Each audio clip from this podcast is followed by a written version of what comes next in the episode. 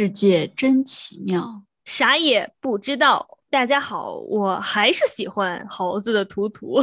大家好，我还是喜欢猴子的故事的小木。那上期呢，我们讲了 几个跟猴子相关的故事，不知道大家还有没有印象？嗯，那我们这一期就来说说上次我们提到的几个猴子的故事。这些猴子在现实生活中有没有原型？你还记得我们上期提到了哪些猴子吗？呃，孙悟空、明灵石猴，嗯，灵明石猴，啊，灵明石猴，它是类似这个叫什么？军师诸葛亮。六耳猕猴，它是它怎么着来着？辨是非。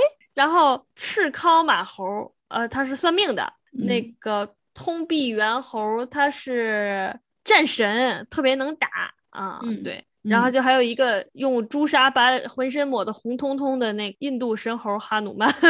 嗯，对对。今天呢，我们就邀请图图来讲一讲这些猴子到底在现实生活中它们是不是真的存在，或者它们对应的是什么真实的猴子？来分析分析啊。先说这四大神猴啊，四大神猴是《西游记》里面提出来的概念嘛？那我们就先来分析一下，看看中国都有哪些猴，或者说从中国延伸到这个印度、南亚、东南亚这边啊。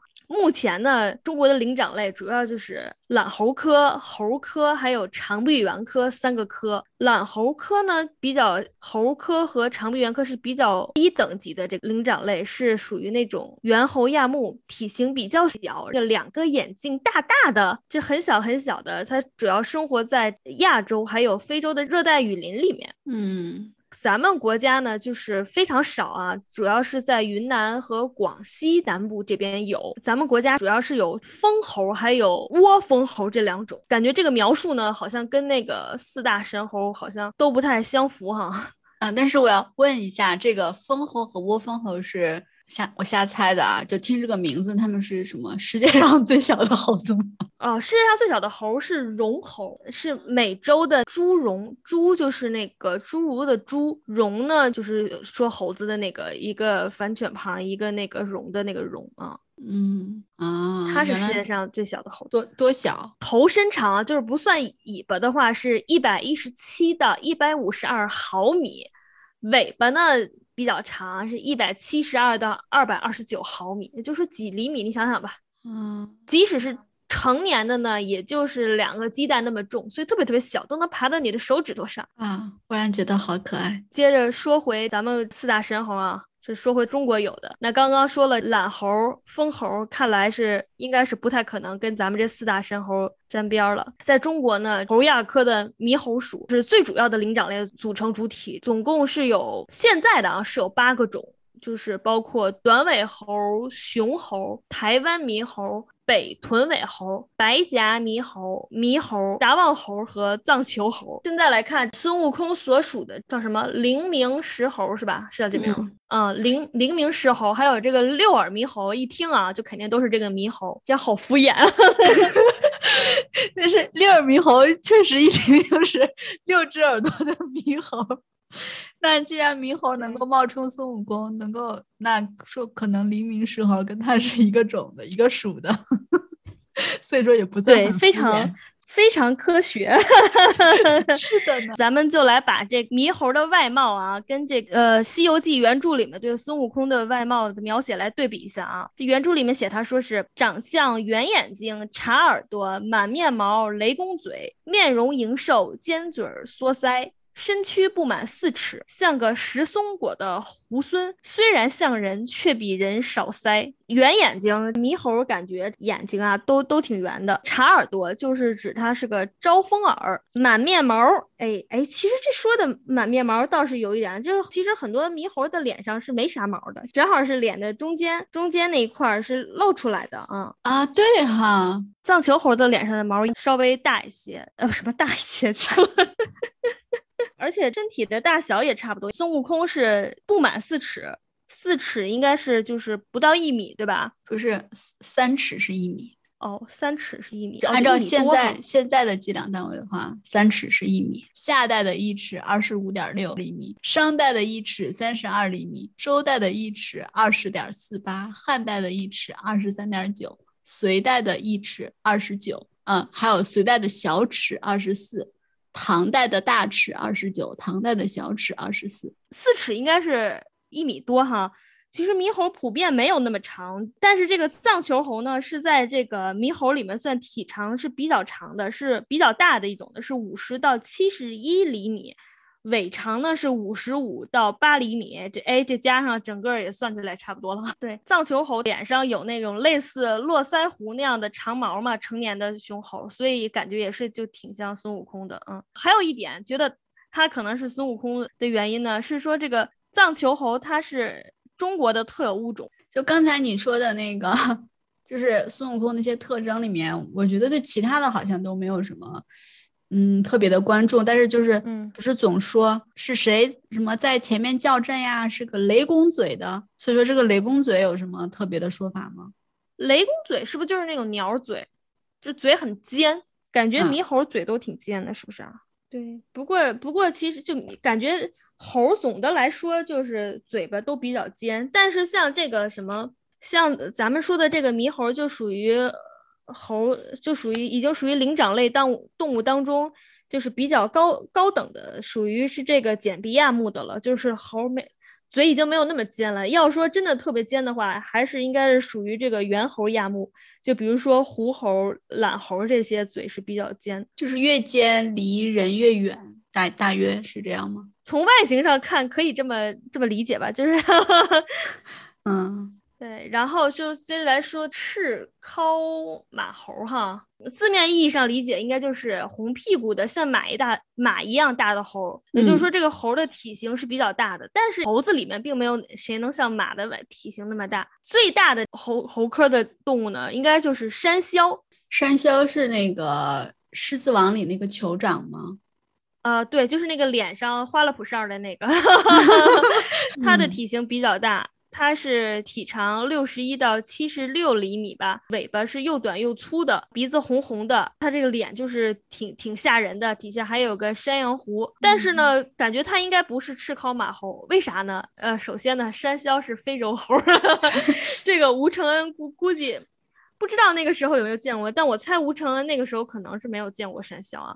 还有一点呢，就是山魈的屁屁不是红色的，山魈的屁屁是花的，就是有蓝有红，就是哎，挺好看的。哎，听着好像那个那个非洲的那个酋长把屁股戴在了脸上。你这么说好像是啊，现在。《西游记》里好像是这么写的：说状有如猿，白手长髻，雪牙金爪，闯然上岸，高五丈许，敦踞之状若猿猴，但两目不能开，物若昏昧，目鼻水流如泉，研墨星慧，人不可近。酒乃银井深浅，双目忽开，光彩若电。这个听着。反正我也没太听懂啊，但感觉就是说，就是一个瞌睡猴，就这猴挺瞌睡的，就是 昏昏 噩噩，就忽然间啊，我醒了，哎，那种感觉，哎，我醒了，我装的是吧？感觉有两个，一个是他说白首长髻，应该就是说他的头上的毛是白的，是吧？嗯，而且还挺长的，我感觉这个长相听着有点像白头叶猴，但他一说又说是雪牙金爪，应该是爪子是金的哈，就感觉听着起来都像金丝猴了，然后牙也是白白的，咱哪有不不白牙的？那那你刚就这两种白白头叶猴和金丝猴，它长得像猿吗？你不是说那个它什么还长得像猿一样？白头叶猴跟金丝猴。那反正至少金丝猴长得不像猿，因为金丝猴是那个什么嘛，仰鼻猴嘛，就是等于是就鼻子比较特殊，跟猿实在是有点不像。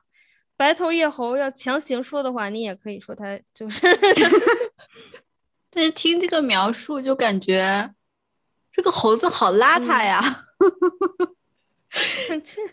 什么流鼻涕、流口水，又睡不醒，什么那种感觉，哎。那你这么一说的话，那个那个金金丝猴，它不是嘴角小有小肉球球吗？那会不会是它把那个口水看肉球球看成了口水？哇，有可能啊。好强行解释，看我强觉得就是，不过金丝猴的屁屁不是红的啊，白兔猴的屁屁也不是红的，又陷入了死循环。嗯，所以说这就是什么？所以说这，嗯，说艺术创作源于生活，高于生活。他看了好几种猴子，把它综合在了一起，有可能。对对，我也觉得是，就是感觉是，就是中国大陆的几种猴。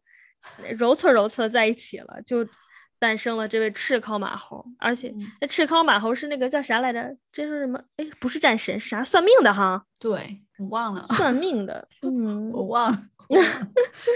反正就是对，就是知阴阳什么小人似的，就算是算命的。嗯，所以这赤尻马猴到底是啥？我也没得出结论，感觉就是好几种猴拼的。然后这个再说这最后这个。再说这个通臂猿猴啊，从名字上感觉应该就是长臂猿。通臂听起来好像就是手臂很长的意思，哎，我也不太知道啥意思，你知道吗？我可能知道吗？通臂就是说，好像是说那个就是中国古代他看到那个长臂猿。就觉得他不是有两个胳膊吗？废话，有两个胳膊，但是当他要去伸手去够一个比较远的东西的时候，就是古人觉得他会把一个胳膊卸下来，然后装在另外一个胳膊上面，这样他的胳膊就会变得更长。然后就是说这就是通臂，但是其实就是好像是因为长臂猿，因为他去拿东西的时候那个身形非常的快，你看不到那个，就只能看到他手伸出去了，然后拿到了。但是对古代人来说，好像就是他把一个胳膊卸下来装在了另外一个胳膊上一样，就像通臂了一样。好荒谬，是不是？路飞问。说起来，这个中国古代人把猿看的高雅的生物，然后猴就是觉得很那个什么狡诈。嗯，就说好像猴子是就是比较入世嘛，经常跟人嬉戏打闹，给啥吃啥。学人样啊，喝酒啊，这种的。但是，嗯，猿就是属于怎么说，品性高洁，也不下地，就在树上晃来晃去，什么吃露珠啊，吃叶子啊，吃叶子后面的小虫子呀，就是感觉像 啊，中国的士大夫一样的这种感觉。士大夫吃吃素是这意思吗？不是吃素，是不与世人同流合污。不做滑稽的事情，不叫什么？不卖笑，不卖笑。然后怎么区分这个长臂猿呢？主要是通过它们就是不同的毛色和声谱结构，就是长臂猿的声音特别好听。嗯，哎，说起来这个长臂猿的叫声，就是就是荷荷兰有一位汉学家高罗佩，就是当然他的本职工作是呃外交官，但是他就对中国文化特别感兴趣嘛，然后他就。反正是研究五花八门，什么音乐呀，什么书法呀，嗯，什么房中术啊，就他都研究过。然后他也，他也，嗯，就是写过一本，就是叫《长臂猿考》，就是关于长臂猿的书。嗯，里面就是说，嗯，怎么说呢？不是文学，但是有点像动物文化史吧那种感觉，就是在说中国的这种对猿的崇拜的这种现象。然后它里面就是纠正了几个误区嘛，就是我我们不是小时候都学，就是关于这个猿的叫声，小时候不是都学过什么“风急天高猿啸哀”，然后他就说啊，其实这个猿的那个叫声一点都不悲哀，就是说它那个猿的这个叫声就跟鸡鸣一样，就是一个生理需要求偶的这个信号而已，说其实是不悲哀的，说这是我们。的一个误区，咱们来放两段来听一听，好了。嗯，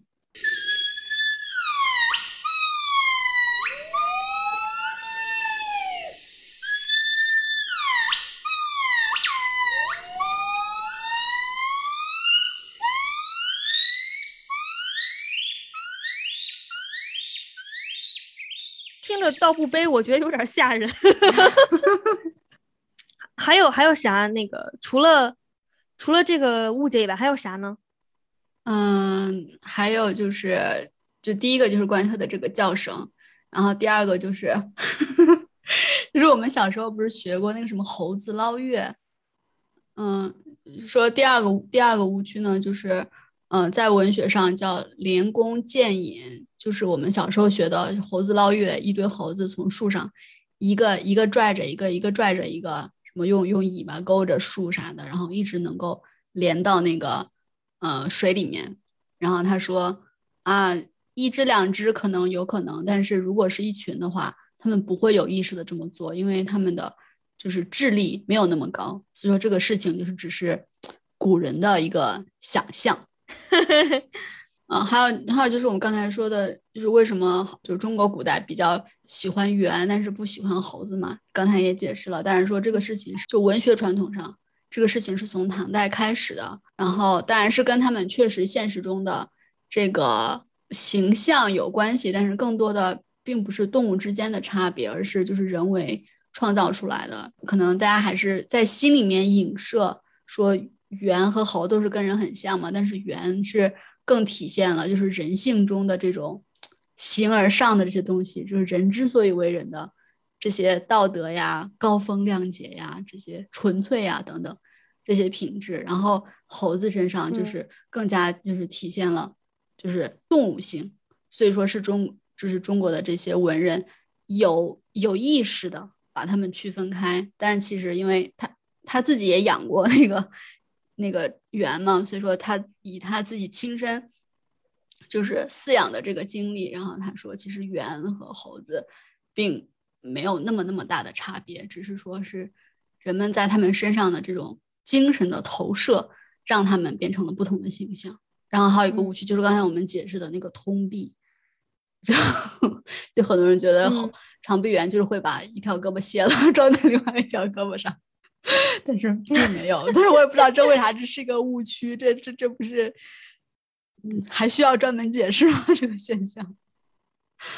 嗯，对。但是就是不管怎么样，我觉得他作为一个外国人，真的对中国文化这么有研究，而且真的是自己饲养过猿啊，真的我觉得好厉害。听你这么说，这个人我还挺欣赏，但是养猴这件事儿我不能接受。嗯，他他不是专门去养猴，他是当时忘了在哪，好像是在马来西亚还是哪儿吧，就是是有一只猿，它嗯，好像是生病还是受到伤害吧，就是它就不怎么跟其他的猿接就没有没有办法融入到那个群体里面，就是见人或者是见到其他的那个同类，它就会什么双手抱头啊，不能够进行正常的社交生活。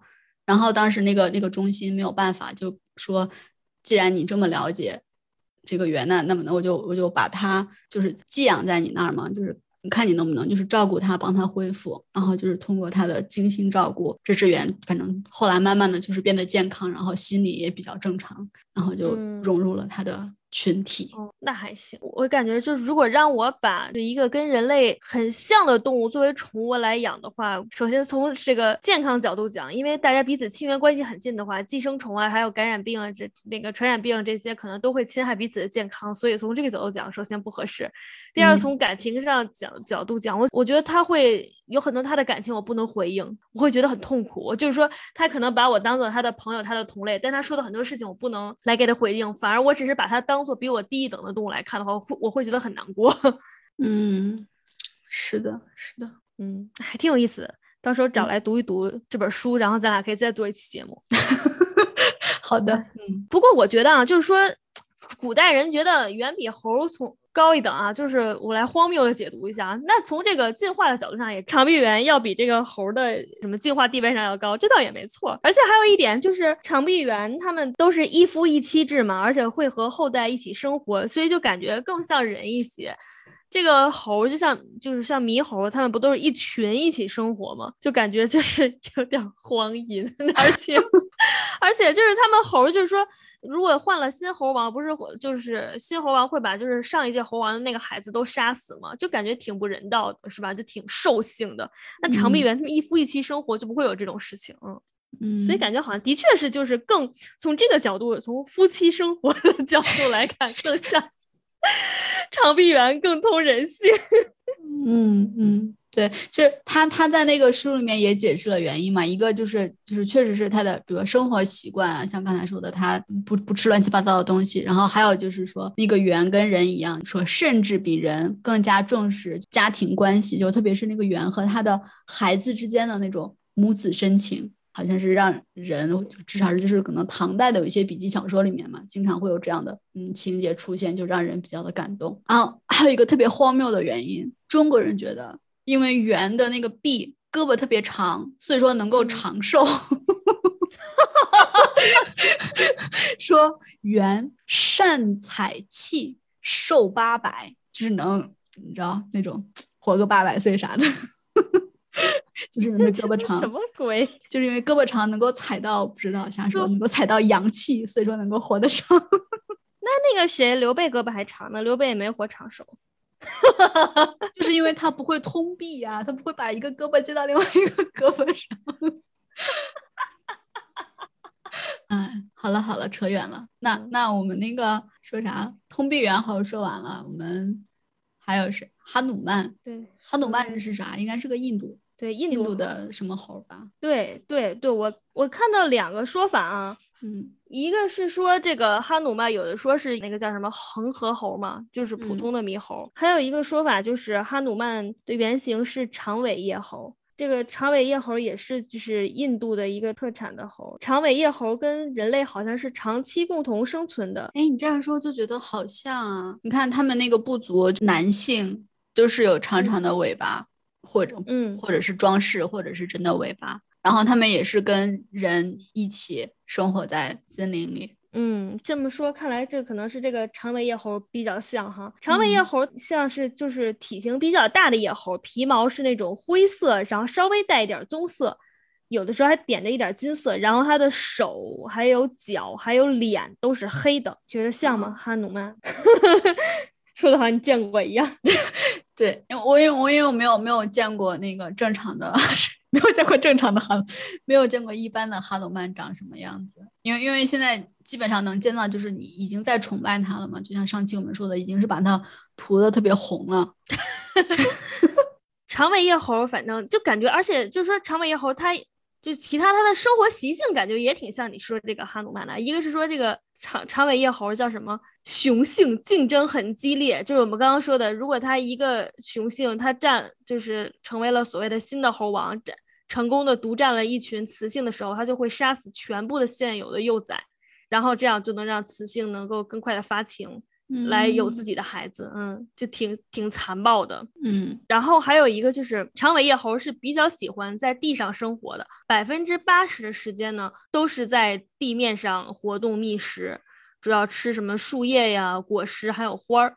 然后喜马拉雅山的长尾叶猴还会吃这个树皮跟松果，嗯。就是吃素呗，对，素吃素。哈努曼吃素不？哈努曼不知道他吃素不吃素。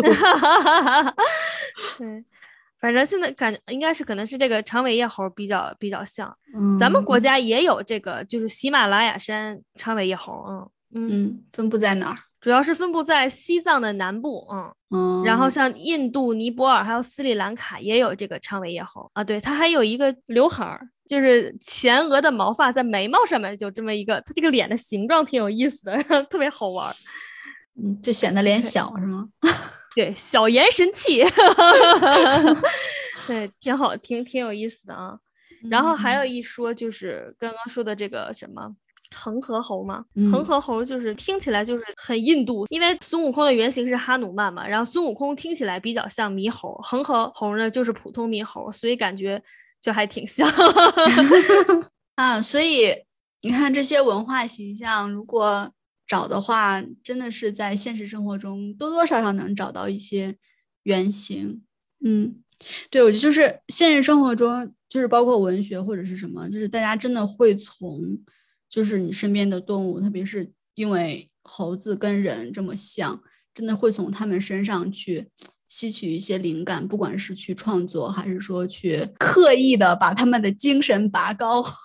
但是，但是你说作为人，就是真的会，就是看到就是跟自己更像的猿类，会，嗯，就是感觉更亲切吗？嗯，我会，我每次去，因为我特别喜欢去动物园看猴，我每次去看猴，我就是说我要去看亲戚了，感觉就是能从他身上看到兽性一面的自己吧。对，其实我觉得真的“兽性”这个词也好像很多情况下都是一个贬义词，但是我们本身人本身也是动物，其实我们的兽性不应该就也不能说应该不应该吧，就是在很多情况下。都是被压抑的，然后又被压抑的这么长时间，我们有时候都甚至已经忘记了，我们也是动物，然后我们就自然而然的会产生好像我们高人高他们一等的这种感觉。嗯，对，有一本书叫做《第三种黑猩猩》嘛，是我特别喜欢的一美国的钻石教授戴亚蒙的 贾雷德戴戴蒙德钻石教授的一本书，他这里说就是。人类是第三种的黑猩猩，就是人跟猩猩跟跟灵长类真的很像。我们根据现代的遗传研究，咱们和另外两种黑猩猩的基因有百分之九十八是相同的。我们在观察动物的时候，我们作为一个现代人，我们也应当更加关注于相同的部分。嗯。不不光是，就说不光说是观察了，就是人和人相处的时候，我们也是，我们有的时候经常会因为这一个人跟自己有一点小矛盾而非常的生气，因为我们把我们的注意力全都集中在了我们不同的事情上。那如果我们把我们的注意力集中在更多的我们共同的地方上的时候，我们的共情的能力就会增强，就有的时候更加能够理解彼此啊。嗯，是的，这也是为啥我爱看猴的原因。嗯。好的，那今天的结尾送给大家一首什么歌呢？猴哥，哇，这个谐音梗，好的，那就由我来给大家唱一首猴哥吧。这个叫猴歌吧。你真了不得，大山压不住你，蹦出个孙行者。猴哥，猴哥你真太难得，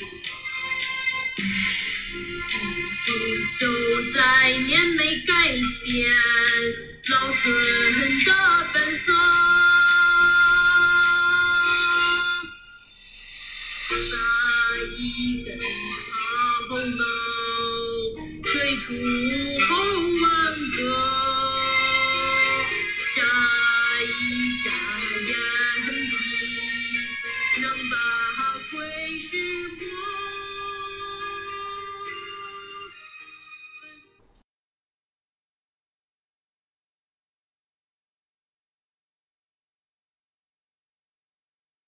废物点心，再次倾听，咱们下周见，拜拜，拜拜。